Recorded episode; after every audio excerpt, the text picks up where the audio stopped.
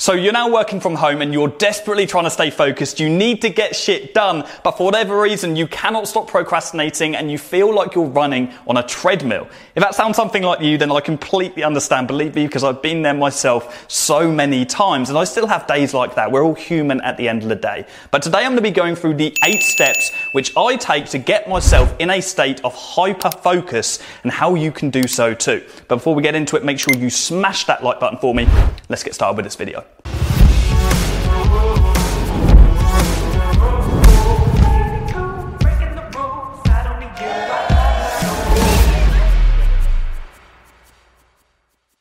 Okay, so a few of the things that we're going to be going through today may sound a little bit cliche or maybe even obvious, but it's the combination of everything I'm going to go through today which will enable you to squeeze more out of every minute in your day. And we're going to start off with this bad boy right here, yeah? Mobile phones, okay? The procrastination machine, the dopamine generator, okay? This thing literally has our brain wired up to want to use it to get positive dopamine rushes throughout the day. And if we're working, we're not getting our dopamine from that. And so we're going to be drawn to this bad boy, to flick through it, to reply to messages. And so the only way to get rid of it is to take it away from our eyesight completely. So what I do is, it's hot today.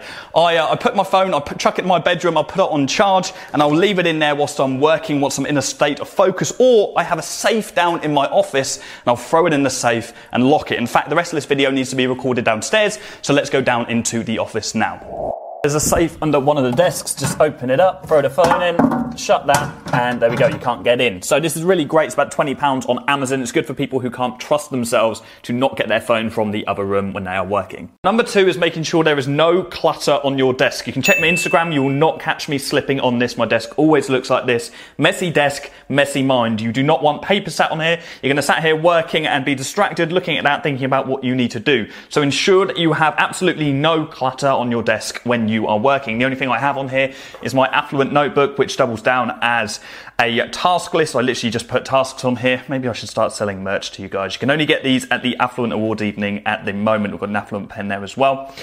So that is number two. No clutter on your desk. Clear it all at the start of the day or at the end of the day would be even better. Number three is drinking enough water. Now, seriously, I might sound like your parent right now, but so many people have this wrong. The number one symptom of dehydration is tiredness and fatigue. You need to drink a minimum of two liters of water per day. I drink between three and four liters when I'm really trying to get in the zone. This is a really cool bottle, by the way. It's a LARQ bottle. Press the button up the top here. It has a UV filter inside, kills 99% of bacteria, and no I'm not endorsed or an affiliate of this company, uh, but uh, apparently you can put river water in this.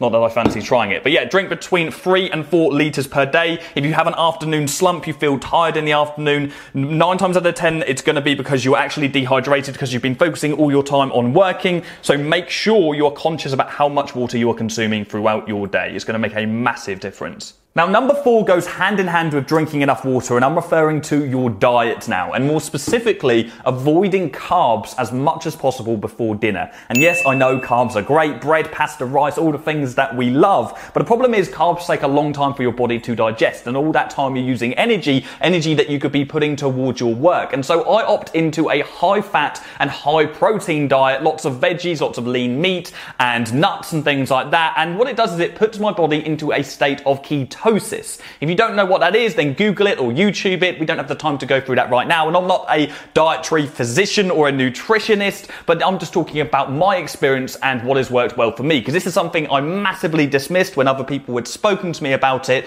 until I actually did this and I witnessed for myself just how much more energy I had throughout the day when I tried to lay off the carbs until the evening. And then if you want to gorge out, you can put yourself in a food coma in the evening and eat as much pasta and rice as you you want to. Number five is listening to non-vocal music. If you're anything like me, you don't like working to complete silence, but equally you don't want to be playing your favorite band all day because you're going to be singing along and it's going to distract you. So I've got a couple of tools for you to use here. Number one is brain.fm. It's a website with a database of scientifically proven music to help you get into a certain state. So here we have music to get you focused, relaxed, or sleep, and all the different types underneath. You can click on any of these and you can play them for 30 minutes, an hour, or two hours, or even an infinite loop, depending on how long you want to stay focused focused for. There's a link in the description. You can click that and check this out. Play around with the music. They have a free trial on at the moment as well. Now, if I fancy a change, I'll go over to YouTube and I'll type in concentration music and we have study music alpha waves. This is definitely one I've listened to many times and I'll probably listen to all these playlists over the years. Um, lo-fi, hip hop, binaural beats are great. All of these are non-vocal playlists which you can play throughout the day and the good thing is they're hours long so you don't have to be changing the music all the time.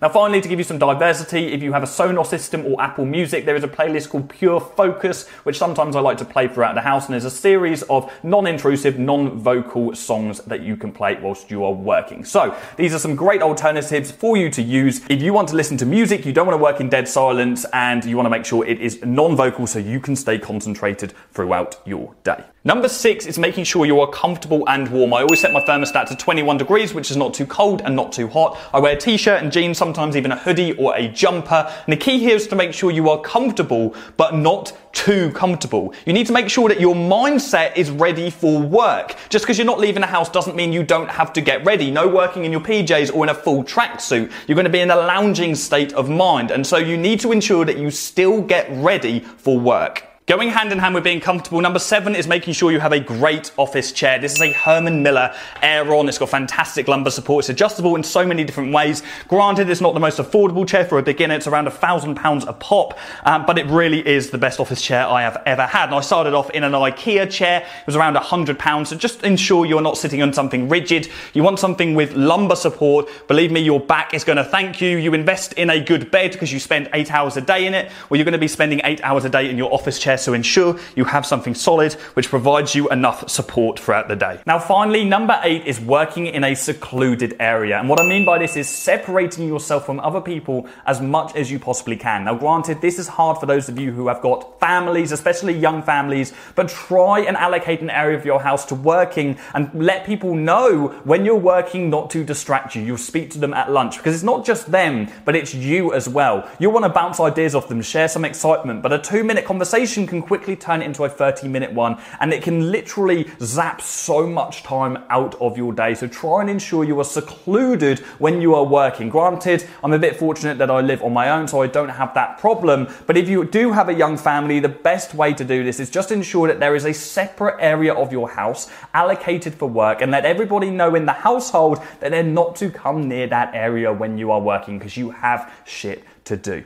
Now, I'm fortunate that I also have another working station. This is just the office in the house. I do have another desk upstairs. That's my weekend desk. It's a sit stand desk sent to me by Autonomous. So thank you for sending me that. And it's really great for posture. If you have the opportunity to get a sit stand desk, I would highly recommend you doing so. There is a link in the description. And uh, yeah, that's my weekend desk. That puts me in a different frame of mind on the weekend. We've got nice panoramic views of the forest and river in front of the house.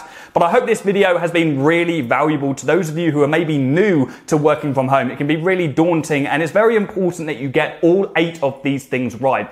As I said, some of these things may seem cliche and you may be like, oh, Jordan, I knew you'd say that, but actually it's the combination of everything I've gone through in this video today, which is really going to help you get into a state of hyper focus. Now, if there's anything else that you think I've missed from here, anything that you use to get you in a state of focus when you're working from home, please do drop me down a comment underneath this video with your suggestions. Help everybody out and share this with somebody who will get value from it. And I will see you all again very, very soon. Thanks so much, guys.